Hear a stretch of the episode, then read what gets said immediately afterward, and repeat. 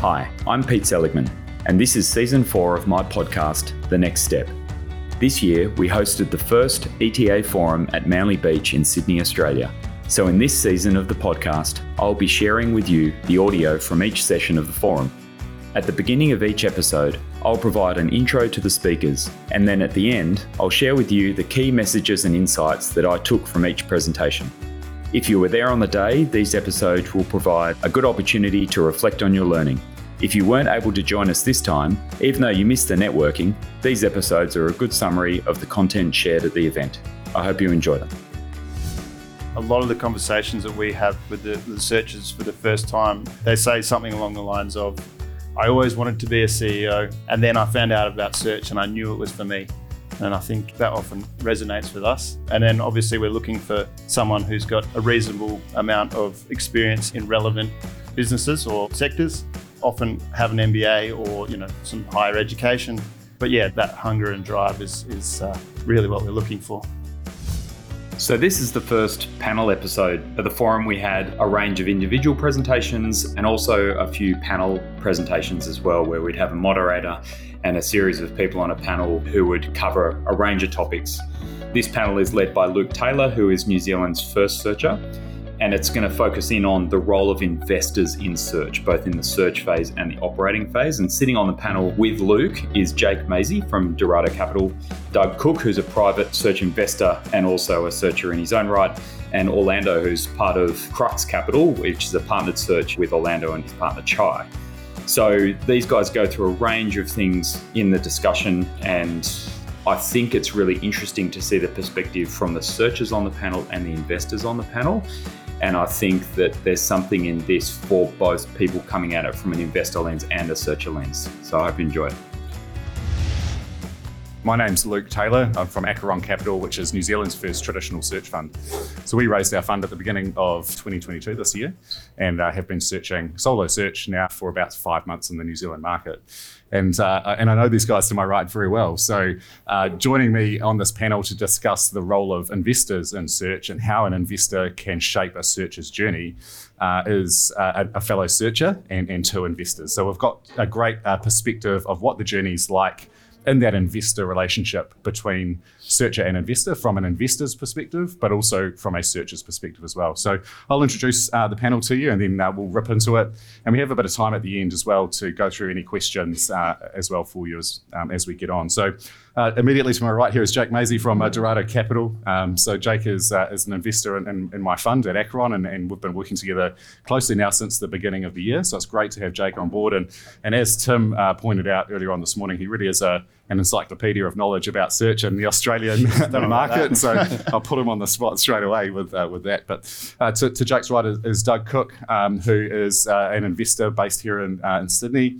Um, and uh, he has a, a great uh, wealth of experience across both uh, operating within large businesses, uh, within SMEs and investing, um, and is uh, both a, um, a solo searcher and also a, a, search investor as well. So great to have Jake. And uh, on the far side, we have uh, Orlando. And Orlando, like myself, is a, is a searcher. A little bit different. Whilst he has raised a traditional search fund, Orlando's fund is a, is a partnered search. So he has his partner, uh, Chai, who you may have met. Um, uh, with him here today, and uh, and he will be able to help us just unpick this topic a little bit from the perspective of a search entrepreneur. So, thanks guys for joining us, and uh, really a privilege to be with you today. So, thank you.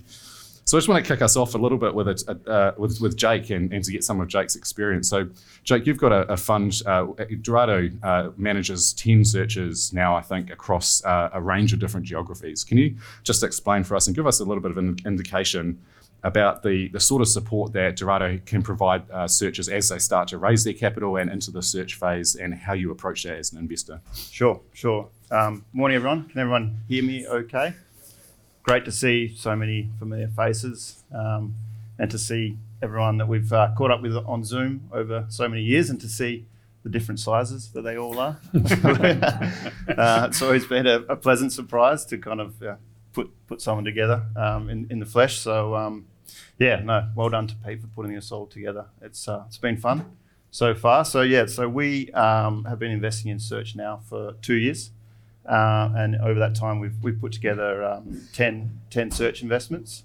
Um, three of them are in the UK, uh, six in, in Australia, and of course uh, the one in New Zealand. Um, and so our involvement with those searches is, is quite varied. Um, and one of the, the key determinants of that is, is geography. So, so the guys that we uh, have invested with in the UK, uh, we, we speak to a little bit less frequently, um, just just due to time zone, and also um, they've got some really strong investors on the cap table, so we really rely on those investors. Um, and then th- with the guys in Australia and uh, New Zealand, a bit more frequently, we probably have monthly calls with most of them. Um, and then a little bit more often if they're uh, you know in the middle of the transaction where we can help out and look at models and that sort of stuff. And in terms of our um, search, so we've got eight guys who are searching uh, and two acquisitions. And can you give us uh, just an indication of the the sort of breadth or the depth of the support that you provide? Um, you know, at, at a distance into the UK, you said it's slightly less than it is here and uh, regionally in Australia and New Zealand. So can you just uh, give us an indication of what what that actually looks and feels like? So, so as I said, it's it's probably a monthly call with the searchers, and it's you know discussions on what sort of company they're looking at, what are the, some of the key issues they have. Um, it's often introductions to people who might be in certain industries where um, where you know we have connections that could could help the searcher and provide some more background. Uh, you're looking at financial models, helping um, going out to companies and and um, like we did yesterday with Ryan, and, and actually you know boots on the ground and actually meeting the, the owners of those companies. Um, so yeah, uh, what, whatever we can do And, and to, is, is basically um, yeah. to put that into perspective, Jake was out at a recycling plant, I think it was. We- were, So yeah. definitely were some dirty boots on some That's dirty it, ground, I think. So um, yeah, so great to see. And, and, and Doug, um, we- we've, we've worked quite closely in, in the course of my search so far, and I come from an operator, operator's background, general management background, so I uh, didn't come to the table with as as a uh, you know depth of knowledge in the financial modelling space or in the PE space, and so I really lent into the support that my investors provided um, to sort of iterate myself up to a point where my my own financial modelling was um, was able to sort of cut the mustard. So, what what attracted you to this sort of style of investment? Because you, you're quite a hands-on investor in your approach, aren't you? Yeah, look, I guess like most people, I suspect um, search, even finding it, was just a happy accident. I was busily investing in public equities and looking for alternative investments. Stumbled across the model um, by a complete fluke um, back in 2017, and kind of started thinking about it at that time, actually for myself, um, in in terms of looking at how to relocate. I was living in Singapore at the time. How how to relocate back to Australia and um, take a, a different step in my career.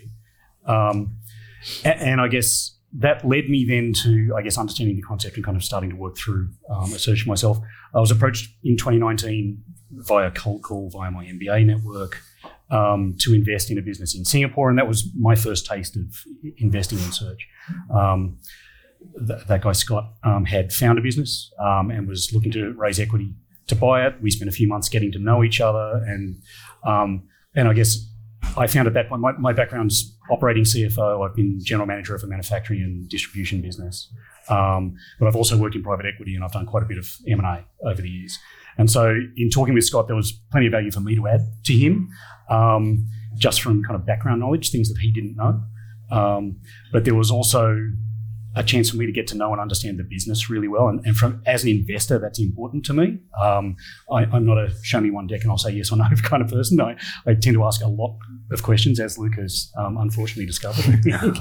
um, um, but I, I also like those interactions, and I find I learn a lot from uh, the interactions. Firstly, about the searcher and how they think and, and operate, um, and where there's everyone's got strengths and weaknesses. So where are those, and how can I kind of help Mm. balance those things out and get out of the way when I don't really need to ask that extra question because they know what they're doing, or ask the question when they do have a gap in their knowledge and understanding, or, or just experience more than anything else. Um, so I think for me, that's been the attraction. I, I like that, um, I guess, interaction of providing some experience, but I also find on, on the opposite side, I learn a lot from the interactions myself. Um, and as an investor, I guess I'm now invested in three different funds. Um, and looking to add more, but it, like each one is different, and I get a different flavour out of that. Yeah, great. And uh, Orla- Orlando, great to have you here. Uh, great to have another searcher. Um, Thank you. What's the status of the search with Chai? Where, where are you guys at? Yeah, so um, we're quite unique because we are one of the first traditional searchers. So we've been searching now for about eight months. Um, but I have the luxury of actually doing it with a partner. So for me, it's advantageous because I have someone always to bounce an idea off of. Um, that's where we kind of use the investors as well. So they support us completely on just going through a single deal right from the very beginning, where we're trying to understand whether this actually is a good deal or maybe even if it's something that we should completely skip. Um, but at the same time, whenever we start digging into you know the details, we know who we can count on whenever we need to look at the I don't know the balance sheet in a lot more detail, or whenever there's something very specific about the industry that we don't understand. Hmm. So there's a lot of a lot of you know support that we receive from our investors, and we know kind of the way that we structured our cap table. We know who we can go to with some particular questions. So they've been instrumental in our learning so far. Yeah, great, and, and I definitely reflect that in my own experience. It's a it's a very almost symbiotic journey. Uh, the relationship between the searcher and the investors is really critical. Uh, and Orlando just touched on a point there about structuring his cap table. Um, I think most searchers who have raised their funds have gone through some process of looking at the matrix that is their cap table to understand not only where is the capital coming from or where could it come from, um, but what skills are being added to my skill set and how, how can we get a, uh, a one plus one equals three situation from a, a learning journey. Um, and, and I know we've talked about structuring of the cap, of the cap table, and we'll get into that in, a- in a little bit. But um, one thing that Jake mentioned earlier was that um, there's the ability for investors to make introductions uh, to, to contacts within their network for searches. And I know that you two have had that conversation. So, it- can you guys just explain to me what, what that was? Or explain to the, to, to the crowd here what, what happened in that sort of introduction and why you did it and, and what the outcome was. Yeah, yeah, happy to start, and you can you can finish, Orlando. Um, so uh, one one of our investment partners, um, Jad Rubin, uh, and I were on a call with Orlando and Chai, and they were they were talking about a target that they were they were looking at actually, based in Western Australia. And um, one of one of the things that this company did was uh, fabricate steel enclosures for switchboards. And uh, Jad came out with one of his favourite sayings, saying, "I know a guy." um, which he loves to say, but he did actually know someone who had owned a, a very similar business. So we connected um, Chai and Orlando um, to, to this fellow Tree. And um, I think the deal probably didn't last much longer after that conversation. so Orlando can talk about, you know, Tree got into the model with these guys and pointed out some of the issues with the working capital. And, and, um, and uh, so, yeah, I think that was quite useful. Well, one of the things that I learned really quickly is that there's a lot that I don't know. and so a lot of industries that we were looking at for us was the very first time. So we felt like we just got pushed into the deep end. And now, all right, now what do we do? So uh, we rely a lot on our investors to, you know, sometimes give us their background, their experience. Sometimes they've looked at an industry or even a company that we've already looked at.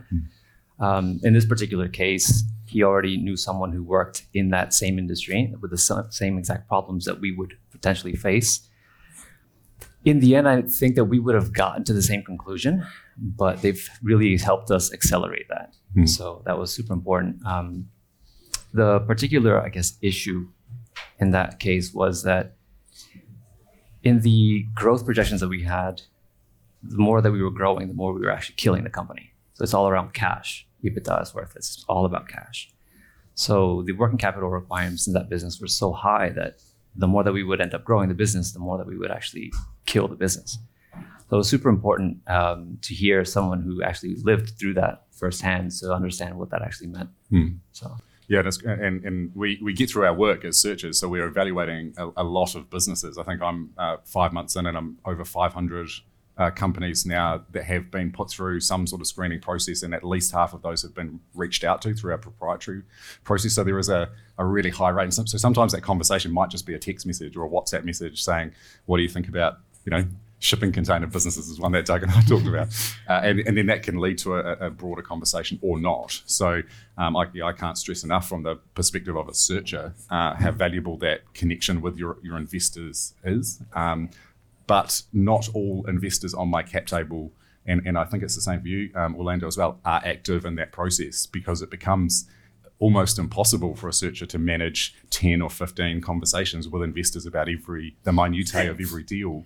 So we do put a bit of effort into structuring our cap tables. So orlando can you talk us through how you structured yours and what i guess what that matrix looks like that matrix of skills? Because you had quite a analytical approach to it. Yeah, we built an Excel table for like we do for everything. So um, no, we kind of had check marks in every conversation that we had. So who was active or who was passive, who is going to provide a little bit more of that M&A background or that private equity background versus those who had more operational backgrounds who've actually bought and sold companies before.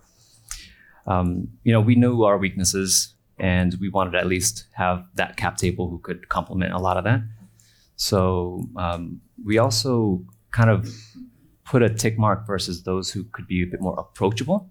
So all investors are approachable, but there are some in particular who actually want to receive texts, something very informal, have you know, hey, how's it going? Um, that kind of conversation. So we um, we built the team, you know, really because it's much more than capital that you're raising. So for those potential uh, searchers in the room, hopefully there are a bunch of them in here, but um, it's much more than money that you're receiving from investors. It's really the know-how and the things that you don't know. That's what you're leaning on them for. So for us, it was super important to build that big team that can cover a lot of different things at once. Sorry, sorry, Luke. Yeah, sorry. Just, if, you- you, if we can just speak up a little bit, I think it's a bit quiet down down the back. But um, yeah, I- it, it's um, it is interesting that sort of matrix approach, and, and I uh, definitely you, you learnt that, the value of that from the searchers that had come before me. So that was passed down to really put effort and thought into how that cap table was structured. Um, and so, if you are a prospective searcher in the room and you want to talk about that, uh, uh, any of the searchers that are here would be able to, to discuss that. For, for me, there was a geographical um, equation to the matrix. I'm in New Zealand. It's not a friendly time zone. Uh, I've got investors in Perth, uh, South America, Europe, um, uh, the mainland US, and and in Australia and New Zealand, obviously as well. So managing that can be quite difficult. And Yep. Jake, you've got um, searches all across, so there's a geographical issue uh, as well.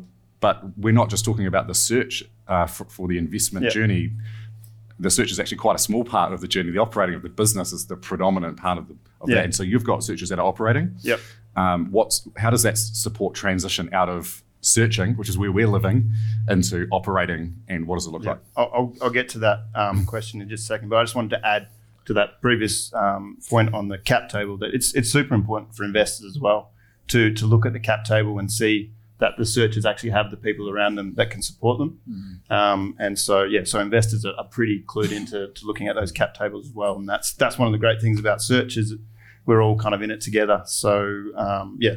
Uh, so that's that Hmm. point. Uh, and in terms of operating businesses, yeah, so we've got two um, uh, search acquisitions now. Uh, one's one's in the UK and then one in Australia.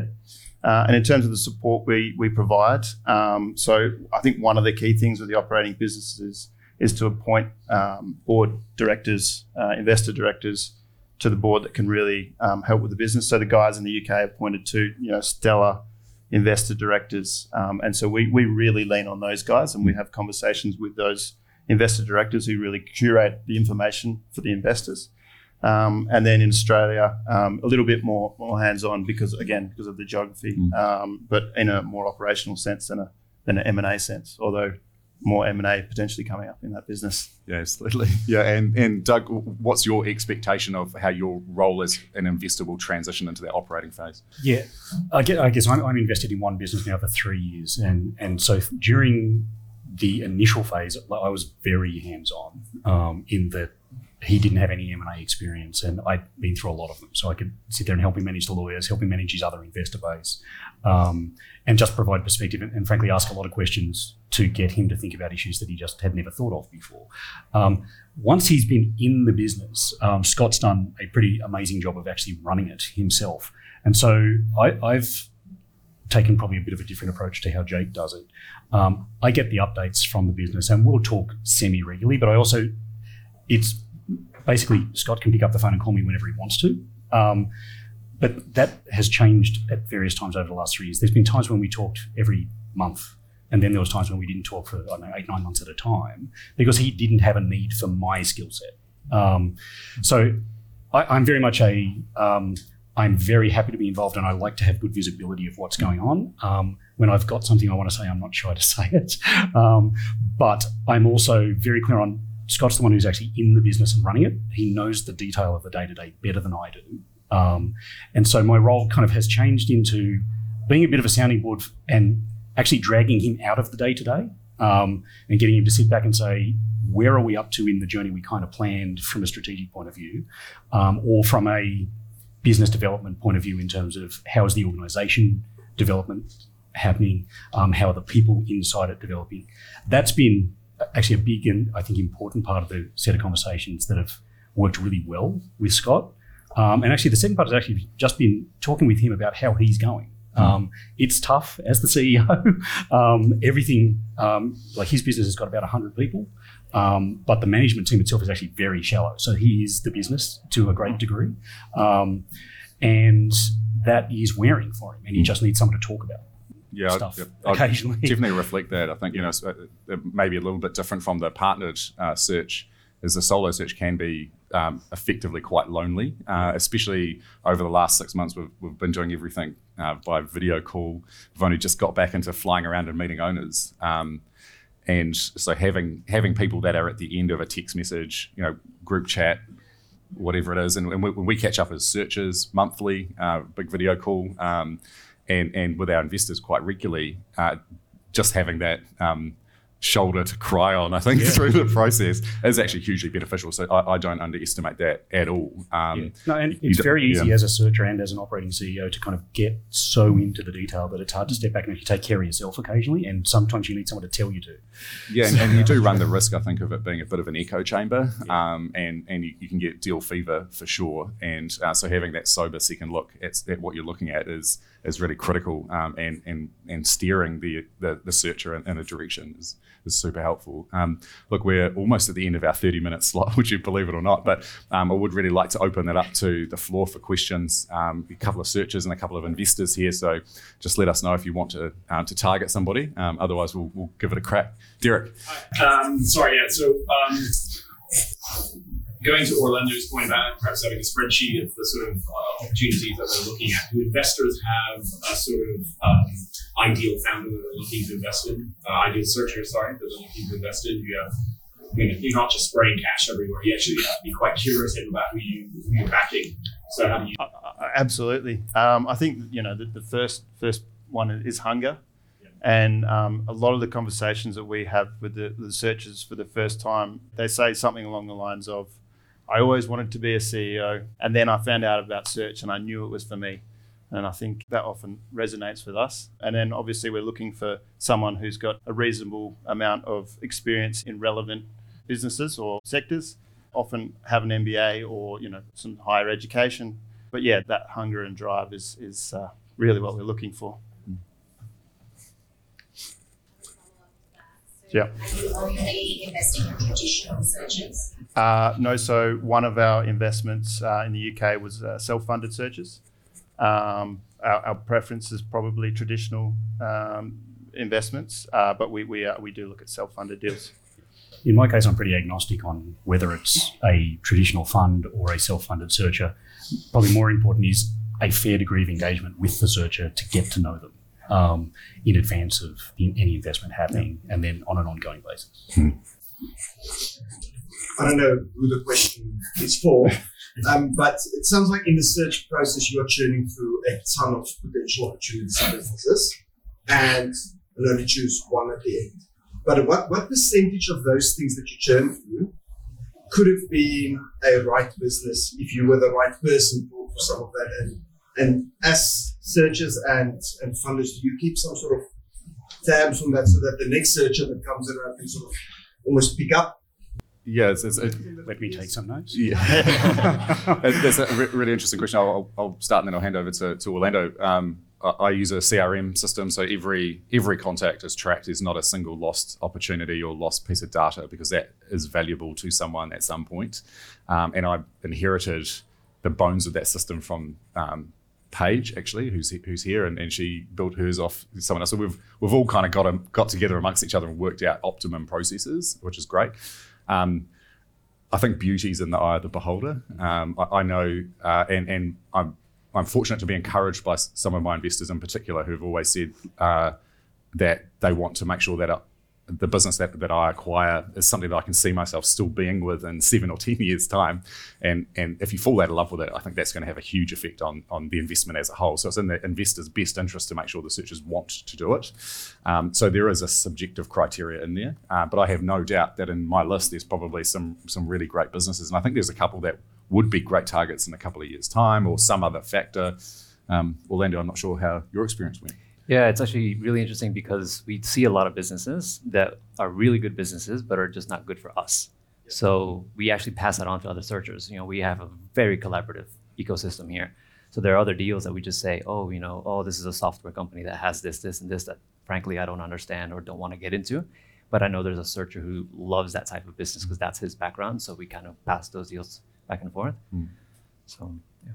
Yeah, you, you kind of got to see yourself getting up to go to work. I looked at forensic crime scene cleaning companies for a very short period of time until I figured out I, I, I didn't know if I had the stomach for it. So, but they're great companies.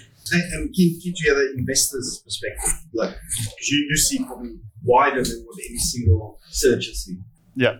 Oh, and I mean, I think that's one exciting part about you know the search ecosystem in Australia. I mean, we just see so many great family-run small businesses. There's there's so many opportunities, and yeah, it's about finding that right one for the searcher. But absolutely, I think they'll pass on. As I said, many many great businesses that are just not quite right for them. So Yeah, I mean, I know Luke's seen some stuff where he was about to pass, and I've said, no, take a second look. That's that's I think a very interesting business, um, but it does come back to is it one for him?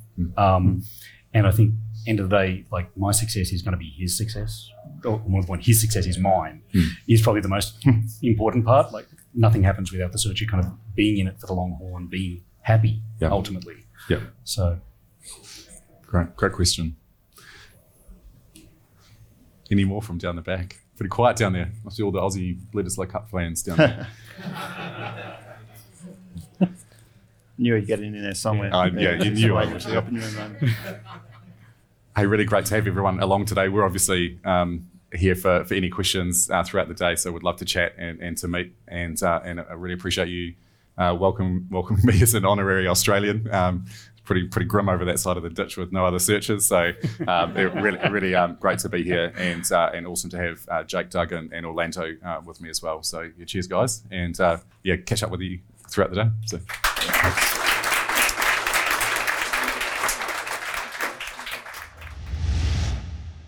That was a great conversation. All four of those guys have such an interesting perspective on the topic. And I really enjoy listening to it, frankly. They're all super experienced in going through each phase of this process and also bring a unique lens, both through their own personality, but also their own kind of appetite for different parts of that process. For me, there were three things that came out most importantly. One was what is it about search that makes it interesting for investors? And, you know, we heard a bit about that from each of the panelists, but in particular, Doug gave a good summary of that in relation to the fact that it's an opportunity for him to really understand the underlying business, which is quite unique for a private investment. You can actually get quite close. As an investor, you can also learn through the process, and there's an opportunity for you to get in and actually help. So it's just that little bit more hands on than your normal private equity or, or private investment where you're a minority investor. And I think that that's one of those things that kind of ends up with a self selection where investors that end up in search are also those that are going to be most useful to the searcher because the investor themselves has an appetite to engage. So I think that's really interesting. In, in terms of the assistance that the investors might provide, you know, Jake summarized some of that at the beginning of the conversation. You know, the monthly calls, the introductions, the networking, some support in some of those areas that the searcher may not have capability in. And also providing, I think an important one is that vendor engagement. So when the searcher is getting close to a deal, inviting those investors into those conversations provides a bit more depth to the relationship with the vendor because it shows the vendor that it's not just the searcher by themselves they're actually backed by a decent group of of capital but also capability and experience and then the third thing really i think to the point of that assistance that the investors can provide it's important that the searchers actually curate or structure their cap table. If they're going to use their investor group not only just for the money that they provide, but also to aug- augment the skills and experience that the searcher has and the gaps that they have in that skill and experience set, it's important that the searcher fills those gaps appropriately, targets those investors with a range of different experiences and skills. And as Jake mentioned, it's also important for the investors to see that the cap table has that breadth and depth as well. So anyway, I think it was a great conversation. All four guys have a huge amount of experience, and you know, as I said at the forum on the day, if there are any further or follow up questions, I'm sure that any one of these guys would be more than happy to have a chat.